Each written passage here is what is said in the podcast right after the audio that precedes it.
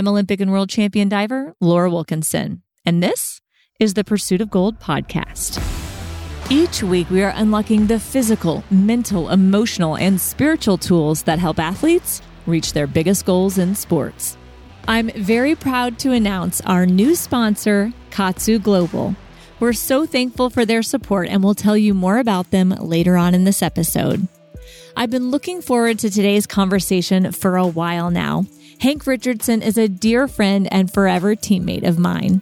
He earned a full scholarship for diving to the University of Florida, where he went on to become a 10 time All American. He was also a U.S. national champion and national team member for USA Diving. Although Hank retired from diving when he graduated from college, some of his old injuries continued to plague him long after he left the pool. In fact, the pain became so severe that it was starting to impact his ability to enjoy work. At the urging of a friend, Hank tried his first Pilates, yoga, ballet hybrid class, and it was the beginning of something special.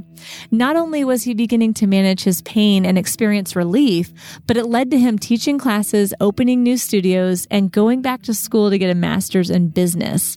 And Hank's senior project in his MBA program became the foundation upon which his health and well being studio, Define, was created. And this idea quickly took root in the community and began to expand throughout Houston, the country, and even across the globe. But pain management and physical fitness is only part of Hank's passion. He is also a well being and positive psychology expert, so of course, we just had to dive into this important concept. We discussed positive ways to reframe your thinking and how positive psychology can help and impact athletes on their journey to greatness. And along the lines of positive psychology, I am really excited to introduce to you the Confidence Journal. It feels so good to have created a tool to help you keep your head in the game and get you ready for your toughest competition. This new journal will teach you how to focus and refocus your mind to help you process the difficulties of training, competition, and life in a productive and positive way. It will help you move past obstacles and understand how to use your challenges to propel you closer to your biggest goals. This journal is specifically designed to be quick and effective. You'll begin to take charge of your mindset and start your days off positive and focused. And at the end of each day, you'll discover lessons and building blocks to continue growing. If you order the Confidence Journal at laurawilkinson.com slash journal by Wednesday, March 30th, you'll also be invited to a free live workshop with yours truly to learn how to get the most out of your journal. So order right now at laurawilkinson.com slash journal. You have till March 30th to order to be a part of this free live workshop with me. I hope to see you there.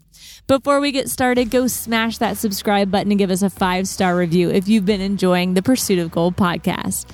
All right, I believe that there's gold in your future, so let's dive on into this episode. Pursuit peeps, I am so happy to welcome my dear friend and forever teammate, Hank Richardson, to the Pursuit of Gold podcast. Yay. Thanks for having me, Laura. oh my gosh, I'm so excited for this. Now, Hank, I've known you for a million years and you've had a super successful diving career. I want you to tell us, take us all the way back, maybe even back to your uh, Camp Longhorn days, and tell us how you got into diving and what that career was like. Oh, well, it's an honor to be called a super successful diver from you, right?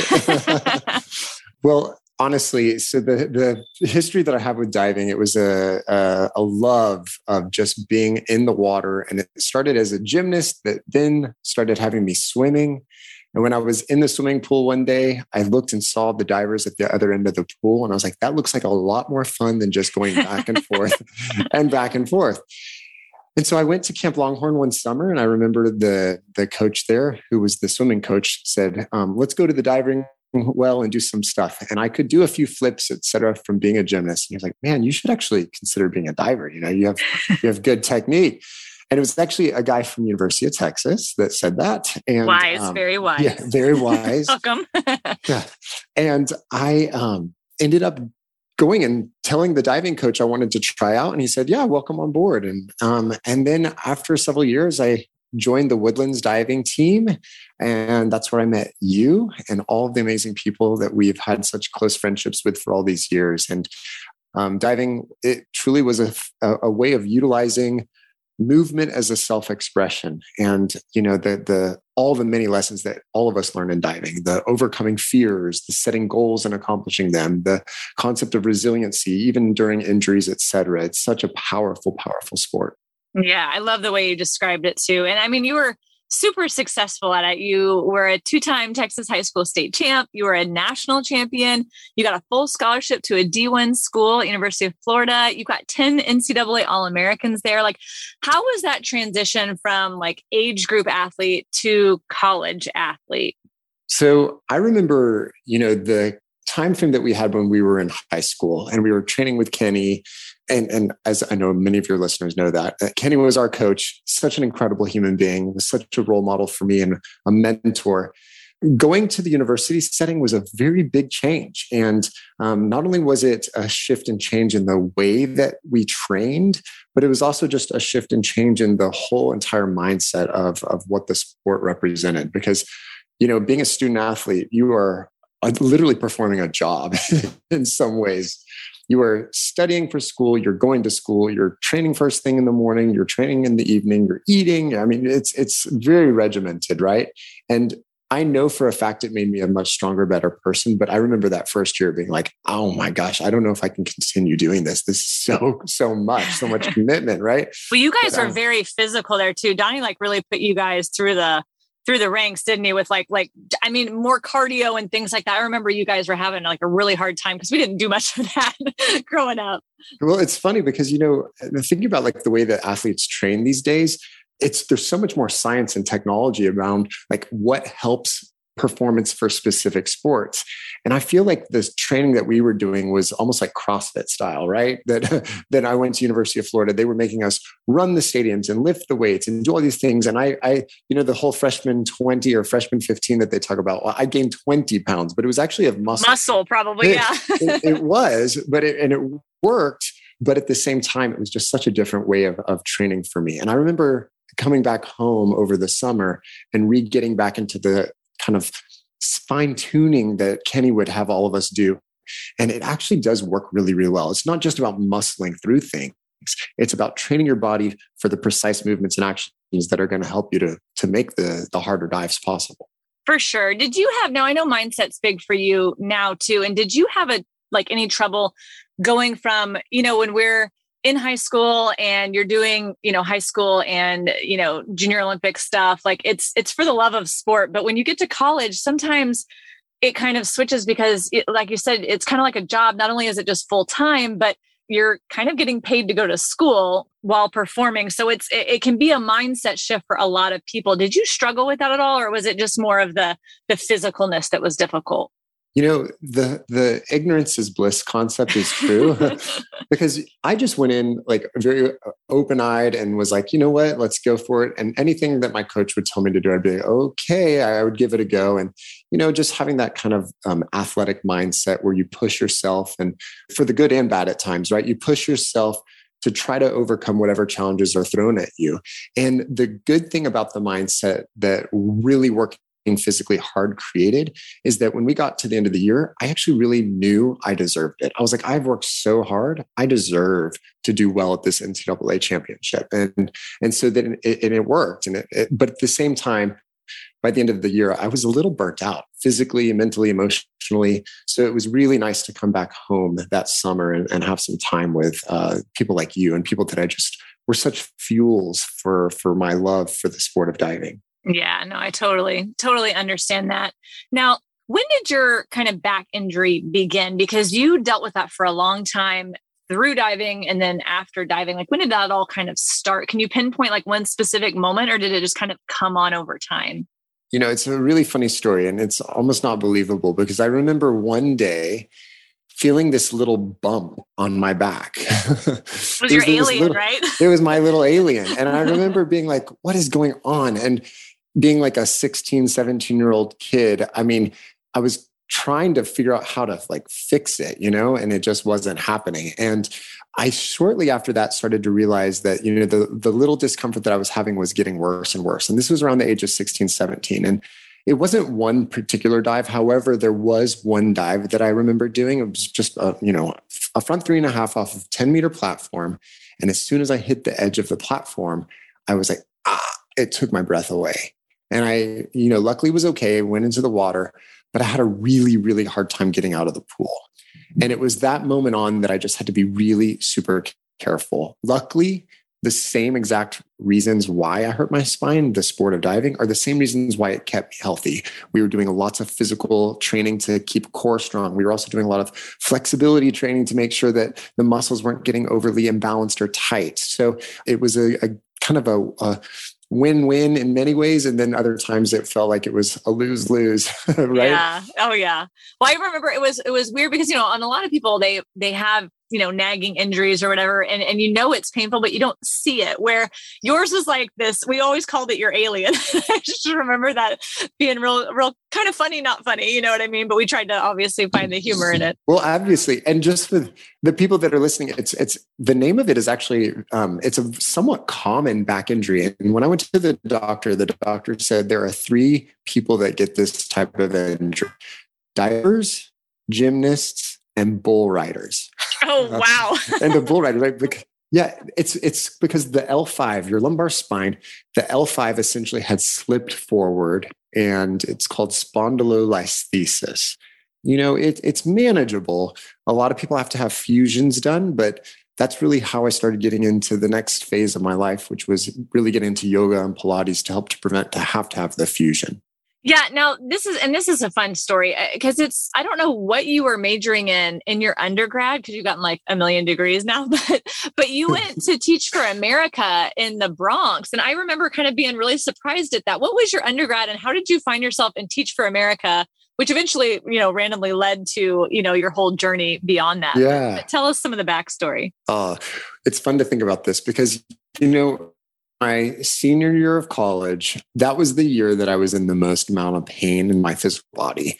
And so I was trying to figure out what is next for me. And I do think of it as a blessing for myself that it forced me during the time frame that I was in college to say, your body can only take you so far at this point. So you have to think about what is the next step. Because as you know, as we know, if you have a goal in the sport of diving, it is like your life. It is everything you do, everything you eat, everything you think. You know, it's it's it's an individual sport, so it's really, really a hugely important part of life. Because of this injury that happened in my senior year, I had to ask myself, okay, well, what is next? And I was thinking about, you know, the things that I was most passionate about. And I studied business in undergrad, but I also minored in education, which I know sounds kind of almost random at the time, but it really does actually make a lot of sense now because when I started thinking about the classes and the things that I really, really loved, it was centered around psychology. It was centered around education. It was around mindset. And so I applied for this program called Teach for America, and they placed me to teach sixth graders in, in the South Bronx. And it was a, it was truly life transforming experience. Tell me a little bit about that because I mean not a lot of people have done that and I and I remember I remember you talking about it when you were going through it and it it seemed like a lot like very overwhelming you know they the program's concept is they take people that um, have traditionally performed well in a variety of different settings and they put them into these situations specifically in school settings that historically have underperformed so they'll put you in the, some of the lowest performing either schools or districts or regions of various cities and also urban area, uh, urban and rural areas across the united states. And so i was placed in new york and they give you like a, a, ability to rank like your top several choices. And um, and actually new york was in my top five. And so they placed me there. I did my training. And actually another part of the story is i was trained to be a second grade teacher and when it came down to actually being placed there was a school that was like we really really really want to have a male instructor to teach this class for sixth graders. And so i you know jumped on board just saying you know what? Whatever gets thrown at us let's do it. So it was it, there were so many incredible amazing stories. Um, i could spend a long time talking about it but you know it is i give all the respect in the world to school teachers.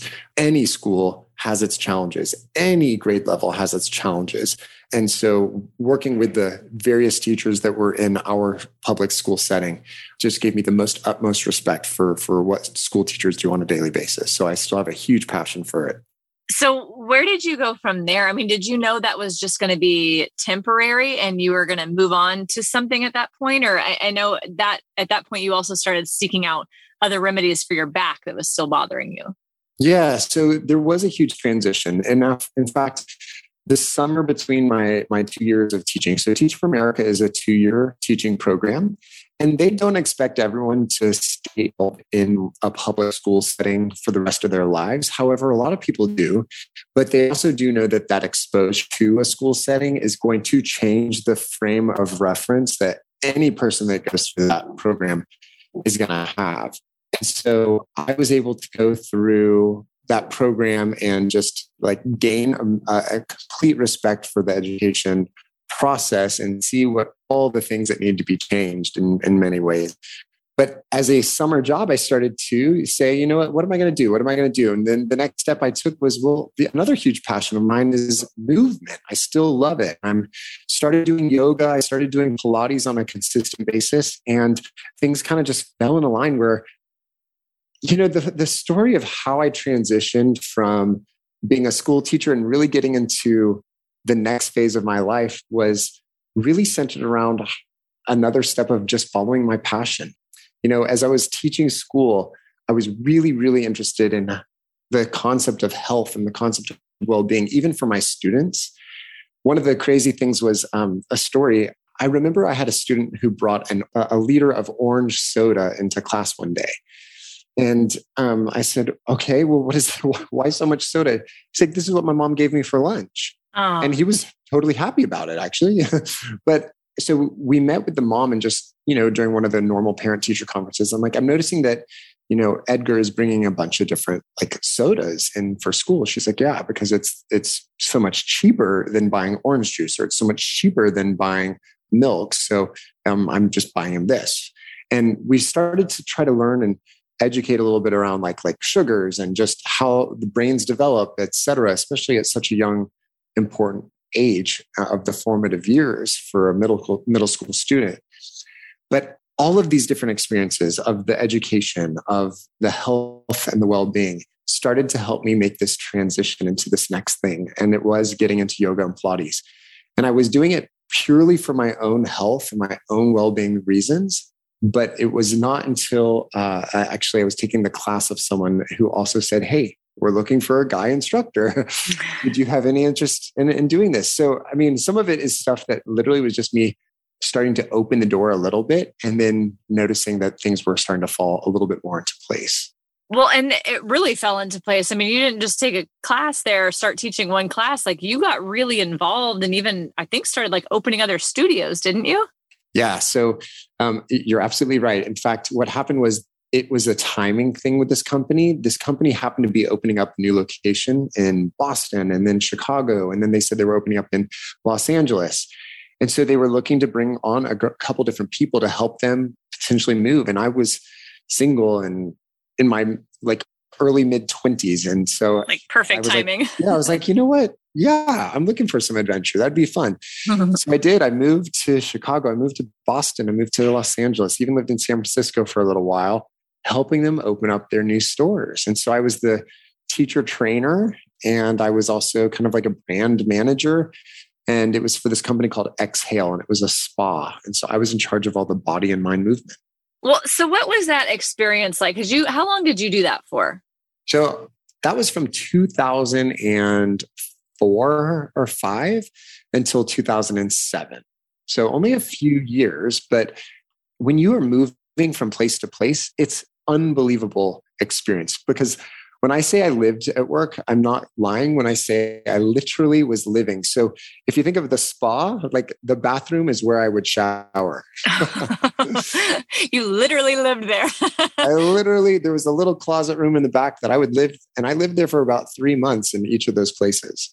So at the time, I mean, obviously it plays into what you're doing now in such a huge way, but I don't think you were thinking of that at the time. Like, were were you more just excited about the movement part of it and feeling better? Because I remember you talking about how your back was feeling so much better, you know. But but I'm guessing in the background of your mind, you're you're taking in all of this. Like, how do you open a franchise? How do you run a business? How do you do all these things? Like, I guess what? Yeah, what was that like? It's so true, and in so many ways that you are, are just a product of each and every moment. And just in some ways, when you're in that age, you're taking it day by day because it's similar to what I said about diving. You know, I was forced into this next chapter.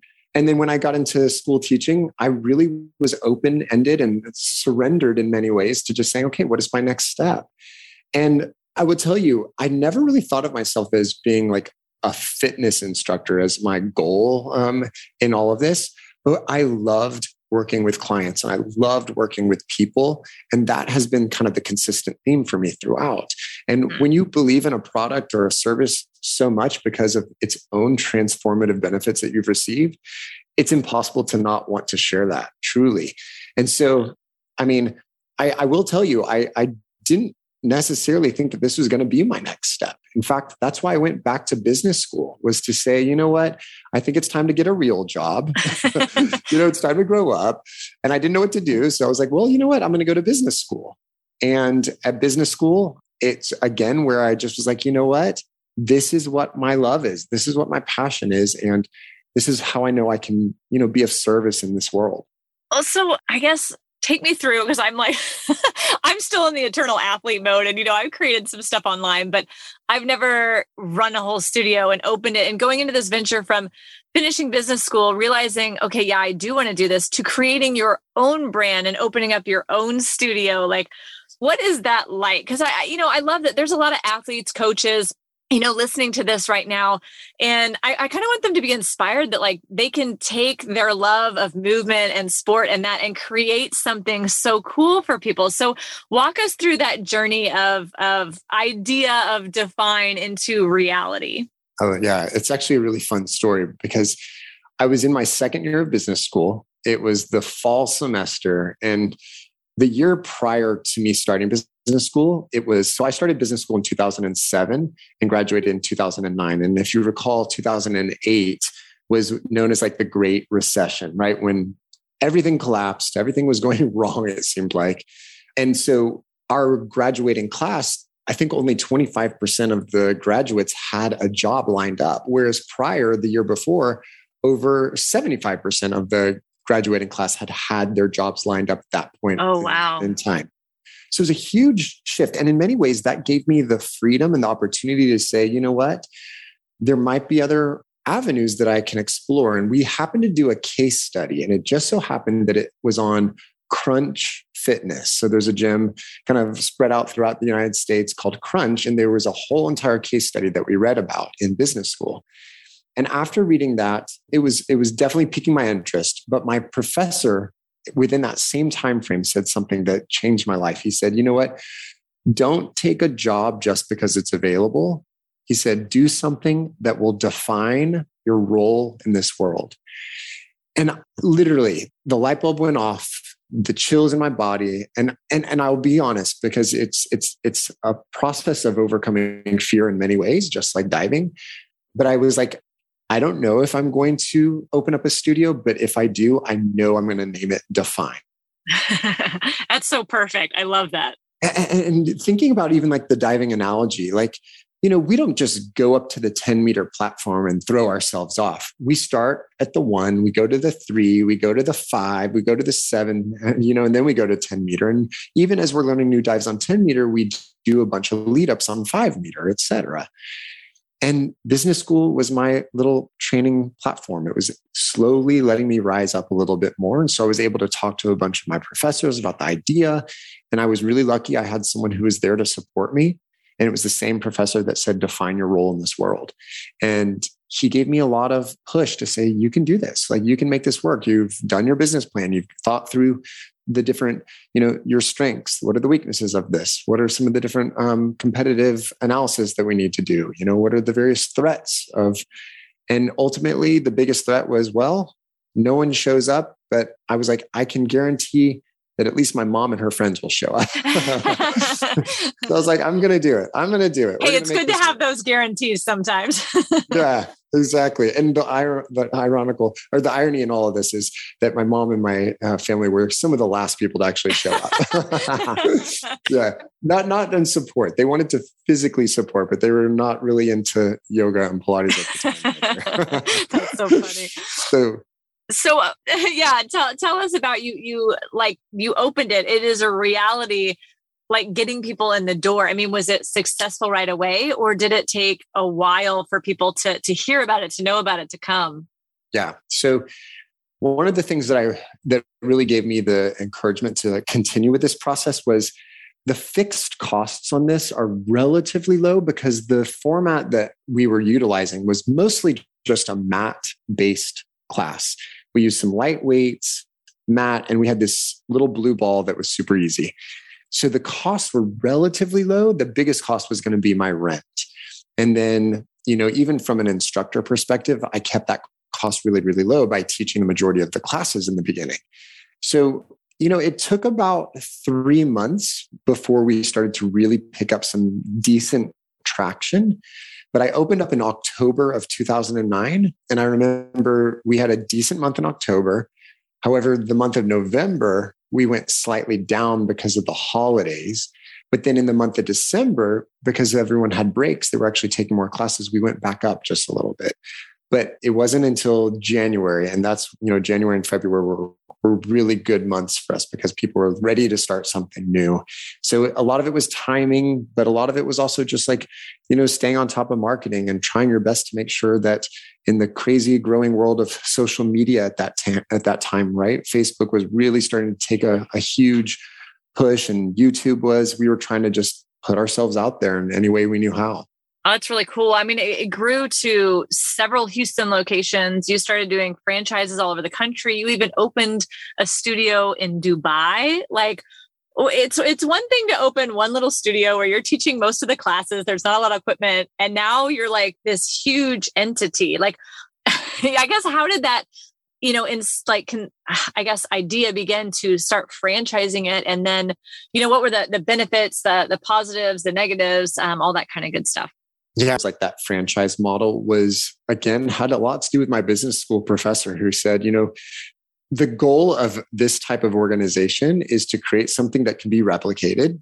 And in the lowest cost to you you know model out there is the franchising model. Instead of me going out and trying to open up all these new locations having to sign personal guarantees with all these different landlords and you know shelling out the money there are a lot of benefits to being owners but there was some benefit bit to also considering the franchise model. And so that's that's the direction that I ultimately pursued. However, there are also a lot of negatives, challenges that can also happen because of the franchise model. And a lot of it is because the mindset of a franchisee is that they own a business, whereas really they're just licensing the name and the services of the business. And so when you're dealing with that mindset of someone who thinks that they own a brand versus that they're a representative of a brand, you sometimes encounter people that are like, well, I want to do this and I want to do that. I'm like, well, that's not what we do. This is what we do. This is what we do. And if you can imagine, if if that's the relationship that you have, sometimes there can be some conflict with that. Uh, just some. I mean, it sounds so small, but that's a big deal if somebody is representing you and they're not doing it right, you know? Exactly. And you're literally feeling like you're you're like, that's my baby. Right. you know, that's like and, and when they're when they're doing something that helps to like move it in a slightly different direction, you kind of take it personally, but you know, over a period of time you start to learn and understand why the franchise contract is set up the way it is set up. It's because it really has to be very consistent from location to location. I started using Kaatsu when I discovered it could be used for recovery. After speaking with a Navy SEAL friend that had used Kaatsu to help him recover from traumatic injuries, I decided to give it a try for an ongoing tricep issue I had. Within the first week, I noticed the cramping I had in my tricep would completely stop after a Kaatsu session. It also helped me recover much faster after platform workouts. After seeing such great recovery, I started to add Kaatsu into some strength training and plyometric workouts as well. And the craziest side effect that I noticed was that I was hardly ever sore after a workout I did while wearing the Kaatsu bands. I feel like Kaatsu has given me the ability to get stronger while recovering faster. Kaatsu is the pioneer and gold standard of the emerging blood flow restriction market. Navy SEALs, world champions, and gold medalists use Kaatsu daily for improved performance, quicker rehabilitation, and unprecedented recovery from hard workouts, intense competitions, and even jet lag. Kaatsu was invented in Japan and has been used at every Winter and Summer Olympics since 1988. Kaatsu Global offers a variety of easy to use products that can be used safely and effectively in the comfort of your home, office, or during travel. It can be used for any workout or between training and competitions for recovery. Check it out at www.kaatsu.com. That's K A A T S U.com. And so how did you manage to keep that? Like did you did that become a problem or yeah, what what did you do with that? I feel like we did a really good job and then COVID hit, right? And then truly, once COVID hit, it was a survival mindset and a little bit of a free for all. And truly, people felt like they had to do whatever they needed to do to make that sure that they survived. And we really responded quickly by pivoting within just a few days. Our entire business shifted online. We started doing Zoom classes. We had an on demand platform platform. So we worked really, really hard to make that pivot, and our clients recognized it. And because of that, they kept paying their membership. So it was a really, really powerful time frame. And at first, it brought us all together very closely. But then over time, it was a challenge because what was so like we rose to the occasion was you know a, a positive mindset but then after that things started to get a little bit back to normal but then it rose again right? The the uh, number of cases of COVID started rise, and then mm-hmm. people stopped showing up, and then it went back down, and then it would rise again and go. So unpredictable, this, yeah. It, and it became it became almost this cycle of loss of hope that like this is never going to end, and this is a really hard business to be able to keep functioning if you're not able to have people inside your space, right? Right. So yeah, so it's been it's been a wild ride, but you know what? I feel like we're all stronger because of it for for sure. And i think it's amazing the way you guys pivoted like that. And um i mean what happened with the the franchises? Like are they still up and running or have they since you know changed or, or pivoted as well? Yeah. So we have been in this process of shifting really in a kind of a, a big way towards not just being known as yoga, Pilates, and cycling, but really how can we be a well being hub? How can we incorporate meditation, how can we incorporate nutrition? How can we incorporate the physical movement? And also, even workshops around positive psychology and, and things that are going to help to enrich the value of not only their membership but really enrich their their well-being in all areas of their life too so it's always focused on our customers and our clients as as much as we possibly can well, I love that. And, and I want to dive into the um, positive psychology too, because at some point you pivoted to get your master's in positive psychology, which I think is cool. You did that at what I think it was the University of Pennsylvania. They're like the only ones that offer that. Yeah. So, University of Pennsylvania has a master's in applied positive psychology. And what's great about the program is it attracts people not only from all over the world, but in every single type of industry you can imagine, whether it's in school, medical, attorneys. Um, we have a huge group of people that are coaches and consultants, and then a lot of various entrepreneurs as well that are looking to help bring the science and the research of positive psychology into the organizations that they that they run. Yeah, and, and the whole entire thing about positive psychology isn't to say that we must always be positive. That's that's really not what it's trying to say. It's saying if we can learn to see the full spectrum, if you will, both sides of the coin, because traditional psychology has always focused on the things that are wrong with us, our fears, um, you know, our phobias, right? The the various issues that we're having, whether it's in sports or in life. And instead, if we can start to say, well, let's start looking at like what's going well and what are the things that we can do to start to say, how can I make sure that if things do go wrong, that I can at least kind of rebound back into a space that helps me to get back on the path that I want to be living. Which is really cool. I love that. And how did you start like incorporating that into Define? So one of the pillars of positive psychology is this understanding of what's called their their character strengths. And that was the first thing that we started to do is even within our instructors and our training as well as also our franchisees and also the managers was to say you know what? Let's bring our strengths into this pot of, of what we're all trying to accomplish. Because so many of us focus on our weaknesses and by focusing on our weaknesses, it just makes us feel really, you know, lethargic by the end of the day. In fact, there's this fun little analogy that was once given to me. It's like if you were to sign your name with your dominant hand and just like sign it da da da, real quickly, it would be effortless. It would flow. You didn't have to think about it too much. But if you were to put your pen in the opposite hand for most people and then sign your name, it would take more time. It'd be sloppy. Look like my six year old handwriting. It'd look very childlike. Yeah, exactly. And the concept is, is like if we're just focusing on our weaknesses, well, that's how we're going to feel when we're living our lives. Versus if we can put our energy and focus on our strengths, then it's going to have that ability for us to find more of a state of flow, more of a state of ease, and also be able to be more proficient. Wow. That's a really good analogy to to explain all of that. Um, that's really good. What would you advise people listening on how to like practice that kind of thought and that way of thinking? The first thing that I can think of is, is how I've even incorporated it into my family because I have an 11 year old son. And I, as a lot of kids do, they, they catastrophize everything, right? Like something little becomes a really big deal, right? Oh yeah. Some some more than others. and um, one thing that really helps is when you just literally end your day and say something like, you know, something good that happened to me today was, and then you have someone else at the table share what's something good that happened to you today.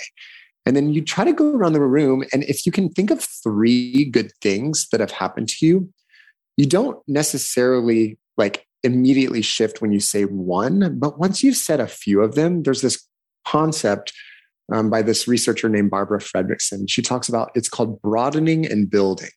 When you open up a little bit, you start to see more than when you were super closed off and really focused on that one negative thing if instead you could start to open up and say, okay, well, something good that happened to me today was I got to speak to Laura Wilkinson. And my son would be like, who's that? And I'm said, well, she was an amazing friend um, when I was in high school. And she also is a gold medal. You know, it's like we can start to go through this broadening. Each one of these steps of the story would just start to open not only my mind, but also his mind into all the good things that potentially happened. And so it's a really powerful and very simple lesson. And so it's called a positive intervention because it's easy for us to downward spiral. So, how can we intervene? How can we intervene that negativity and that downward spiral by coming up with not like sugarcoating it? That's not the concept. It's about stopping the downward spiral so we can at least take a moment to see truly the full picture and not just focus focus on the negative. I absolutely love that. Um, and I, I, didn't know there was a name for it, but I do that with my kids every day after school, asking them about all the good things that happened that day and, and trying to focus on that, especially when they're really not happy with how school went. So yeah, I really, I really like that. And I've actually, which I want to talk to you more about probably after, you know, this, this little interview, but, but I have a confidence journal coming out and it really is kind of about those things like setting your mind right in the morning. Like what are the things that you're thankful for? What are your goals for the day? And at the end of the day, it's okay, what are my takeaways? What were my wins today? And really remembering that those are the things you need to focus on and harness. And from there, you can continue to increase and change and and see where maybe you're not hitting your stride but there were still good things within there but there's still places to grow. And so i, I love that there's like names for it because i've never really heard about this until you told me about the classes you're taking and, and the degree that you got which I, I think is so cool. So I, I, guess where would what would you have done if you knew about this you know back when you were diving or in, college? Um, like would it have trained changed the way you trained or competed or handled things you think I think that if I were to go back in time, there'd be these definite two things I would shift a little bit. And, and one of them actually is about the yoga and the Pilates, truly. I feel like we did a lot of really wonderful training.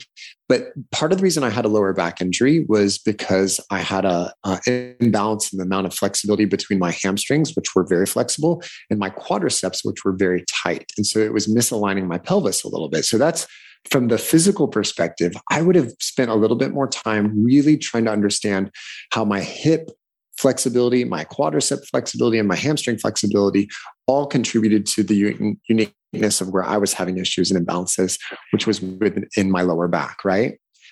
But then from a positive psychology mindset, and you know, there's a lot of amazing sports psychologists out there and the research that's out there. And we actually we looked at a lot of sports psychology information too. And I think that the big, the huge takeaway is it's not simply about just being focused on the good, right? It's also coming up with a plan for what when things don't go the way you expected, how to kind of overcome that. Because positive psychology looks at the study of resiliency. It looks at the study of um, the positive from the sense of positive emotions, people's sense of meaning and relationships. But it also does take a huge focus on how we can find our own personal strengths to actually step into our thought processes on how we're approaching a situation. And I just remember in competitions, you know, like when you're doing well, you're doing well, you're in the zone. Yeah, it's amazing. But let's say you had you missed a dive. For some people, it's hard to kind of come back after that. So how can we how can we utilize the strengths of resiliency and our personal strengths, and instead of focusing on the negative, reframe it, saying, you know what, I missed that dive. You know, I can move forward. What's the kind of cognitive approach that you can take to say to yourself, which is, I'm going to get this next dive though. You know, I've done it before. I can do it again. Right. Instead of just focusing on the negative, which is like, oh, I just blew it. Oh, no, I'm behind and I'm not going to be able to make up for that. You know, that's sometimes the downward spiral that happens with athletes. How can we step in and be like, you know, I've messed up before and I've come back again and I've done it and I can, I know I can do it again. So it's, it's like putting that sense of belief back into the process.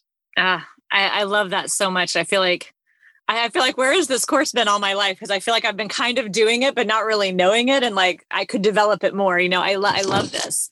Yeah, I mean, and you have been such a huge advocate for this too. Is just kind of like showing us how when a setback occurs, I mean, you're the role model of that, Laura. You know, like how we can can rise and be inspired by it, and you are truly the personification of that that whole entire concept of resiliency. So it's fun to see that. And in fact positive psychology looks at that. It says spend time looking at people like that. It provides a sense of awe and inspiration. And when we see that it means that we can also think of ourselves doing it as well. Hmm. Okay, that's awesome. You're gonna make me cry.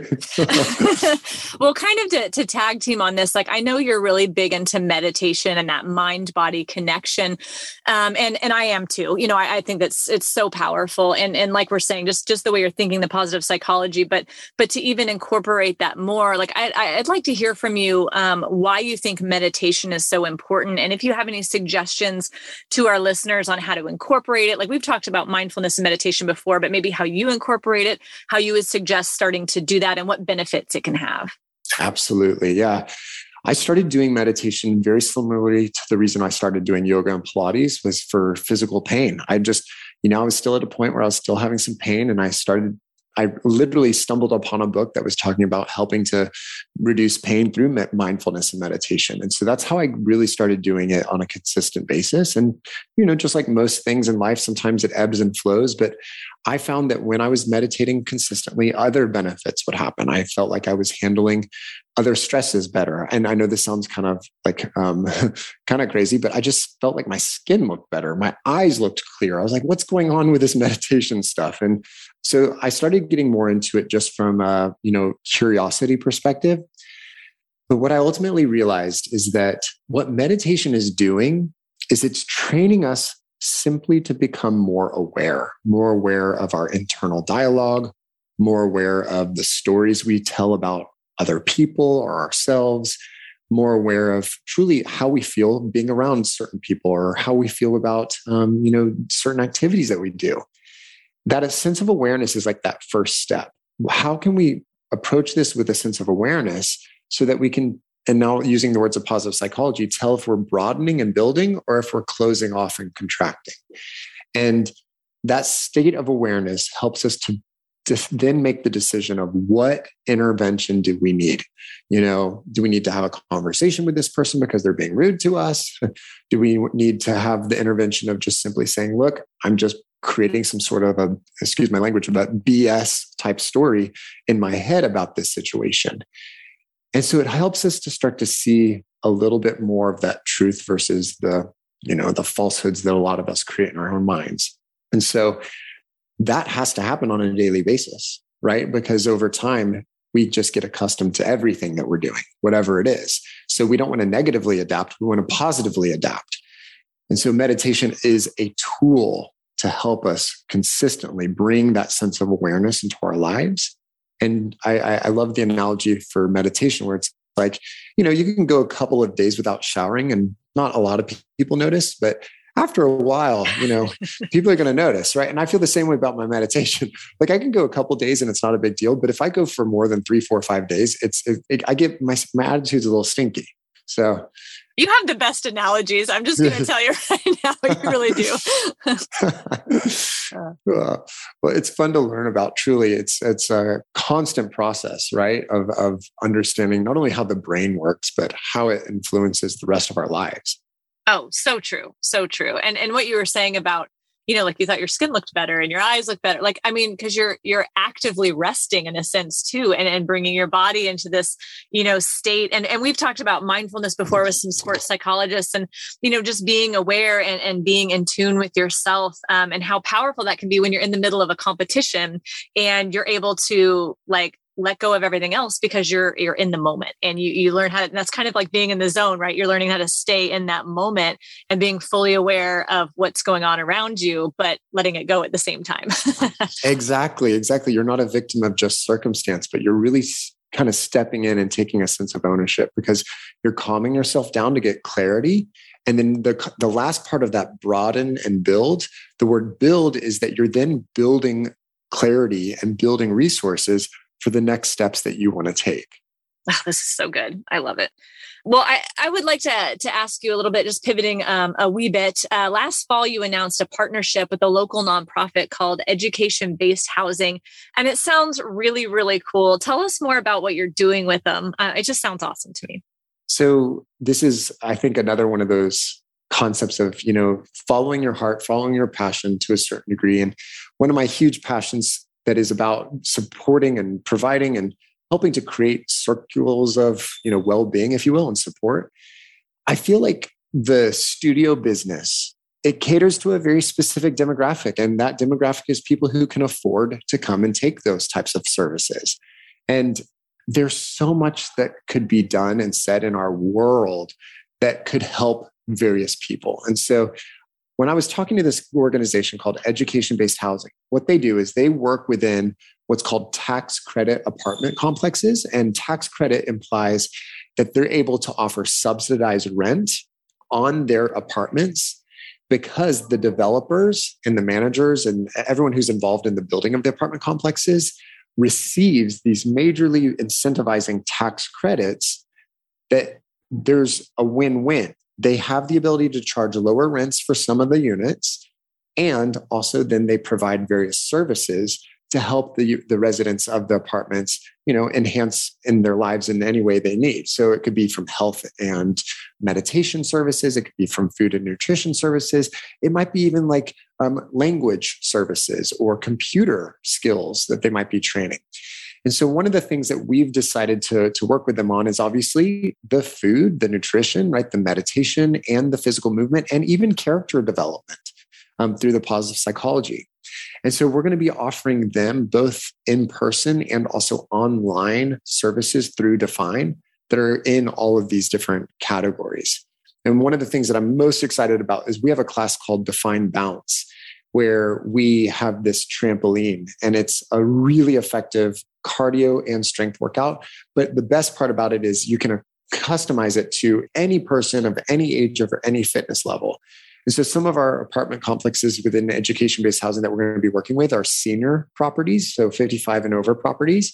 And then some of them are multifamily. And so we can create a fun, energizing kids class, or we can come up with a more restorative um, gentle movement class because physical movement helps prevent dementia, helps prevent Alzheimer's. And then from a kid's perspective, it helps to help regulate their brains and their emotions and build a sense of resiliency. So it's all really, really powerful. So I'm, I'm just so excited to be working with them. I think that's so awesome. And I can just I can just see the looks on everyone's faces right now. They're going to absolutely love it. And you know, you might have some seniors that want to do the trampoline classes as well. just, absolutely. obviously they'll have to be in some kind of physical shape, but I, I can definitely see some uh, some older folks uh, loving that as well. That's going to be so awesome. So awesome. Well, Hank, what do you think has made Define so successful? If you could nail down just a couple of things. Like, what do you think it is that really has made Define successful? You know, I think that starting this idea was truly about how can we help? How can we offer a service that not, not only just is needed, but is delivered and provided by a group of people that are just passionate about being there. And I honestly think that the team and the staff that we've we've attracted over the years has been just incredible. And each and every one of our locations that's been highly successful, it's it's for that reason. They are amazing at building community. They're really powerful at helping to engage clients and creating an atmosphere that is, you know, not like you get in a lot of other environments. And so I, truly walking into the store of define it needs to be an experience and that experience should be you know welcoming it should be truly nurturing in many ways but at the same time pushing you and challenging you enough to get something out of it. So i think people come to us for that reason and i think that when when they come and they can say that we hear it so many times that it's the best hour of their day then then we're doing something really well and, and that's the goal that's got to be so rewarding hearing that like you're giving that gift to somebody you know that's so cool. Well i love that you have taken your gifts as an athlete your athletic gifts but also your just passion around mindset um, and and you've used it for this. Like what advice would you give though to like an athlete um, or a coach you know that, that is currently kind of in the heart heart of their athletic career? Like what advice have you learned along the way that you would like to pass on to them it's going to echo a lot of positive psychology in the sense that it's it's important that we focus on strengths. And as a mentor or as an athlete it's important for us to help discover that strength whether it's a parent role or a mentor role or a coaching role helping to really look at the strength of the individual and also then looking at our own personal strengths. And then perhaps even starting to say and see how do those strengths differ and how do we see things differently or and you know how can we help to really boost whatever is innate within that individual? Because once we do that there's something profound that happens. We start to see people really comfortable in their own skin. And not only that but they start to be able to look at some of the different challenging components of life. And instead of using some of their weaknesses which is very common in a challenging situation we can now train ourselves to look at our strengths and use creative ways of applying that to our lives. So it really is has been such a hugely, hugely important part of my mindset and my tra- transition, if you will, even since being a diver, which is help people find their strengths, including ourselves. Mm, I love it. Well, Hank, where can we connect with you, learn more about Define? I guess can we take online class? Can anybody take an online class at Define now? We can, yes. So right now, the website definebody.com does offer an online piece, but we're about to be launching, which is really exciting, our brand new online platform called definelife.com. And um, we are going to be doing all sorts of fun stuff where we'll have weekly nutrition, weekly meditation, or daily meditation classes, um, and also weekly positive psychology lessons, um, all included under one online membership. So it's it's kind of all your favorite things, health and well-being all under one roof. Okay, sign me up. Definelife.com. When, when is that um, launching?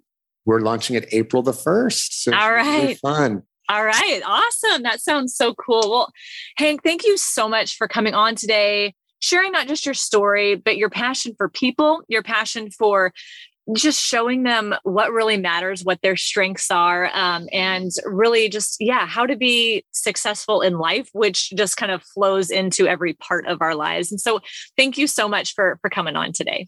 Laura, thank you so much. And I mean, any chance to hang out with you is always fun. So I can't thank you enough. I didn't pay him to say that, I promise. Yeah. thank you so much for tuning in today. And please be sure to subscribe, rate, and review our show. This allows us to keep bringing on amazing guests, and it also helps other athletes to find this show. Make sure to check out the show notes to follow us on social media and learn more about our awesome guest. To hear all of our amazing episodes, head on over to thepursuitofgold.com or wherever you listen to podcasts. The Pursuit of Gold is proud to be a Podigy production. That's all for now. Make sure to tune back in next week.